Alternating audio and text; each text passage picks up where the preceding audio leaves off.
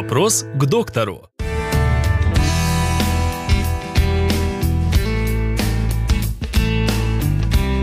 Может ли муж влиять на гинекологическое здоровье жены? Э, Семейная пара, муж и жена, это цельный организм, э, который становится, живя полноценно духовно, душевно э, и физически.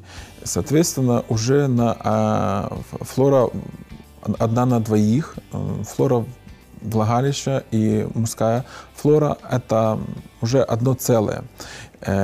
Общие интересы, общие хобби, общее времяпровождение, положительные и отрицательные эмоции – это всегда влияет друг на друга, как мужчина на женщину, так и женщина на мужчину.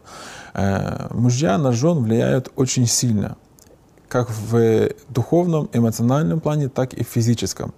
Э, Отсутствие полноценного контакта эмоционального между мужчиной и женщиной, между мужем и женой является э, проблемой и дополнительным стрессом, который впоследствии выливается в э, физи- физическую проблему, в физиологическое состояние.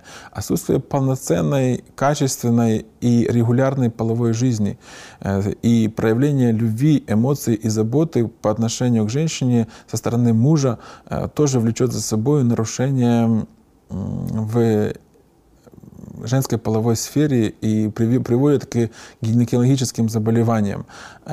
Отсутствие полноценного полового акта, я это называю болезнью, проблемы застоя, когда нету э, общения и разговоров э, мужа и жены на эту тему, когда женщина остается неудовлетворенной в своей половой жизни, и она это скрывает или боится об этом э, сказать мужу, а муж э, не считает нужным эту проблему поднимать или не понимает, что нужно эту проблему поднимать, и он не видит, что есть проблема, то со временем это может стать довольно тяжелыми гинекологическими заболеваниями.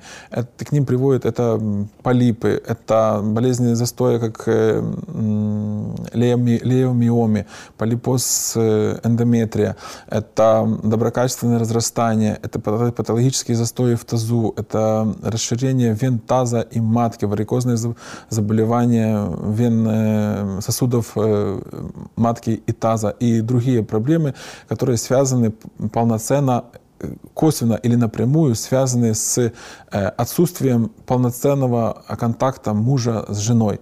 Э, Поэтому всегда хочу и всегда обращаю своих пациентов э, на взаимоотношения в семье. Они должны быть качественными, полноценными и длительными. И проблемы не нужно замалчивать, их нужно поднимать и решать.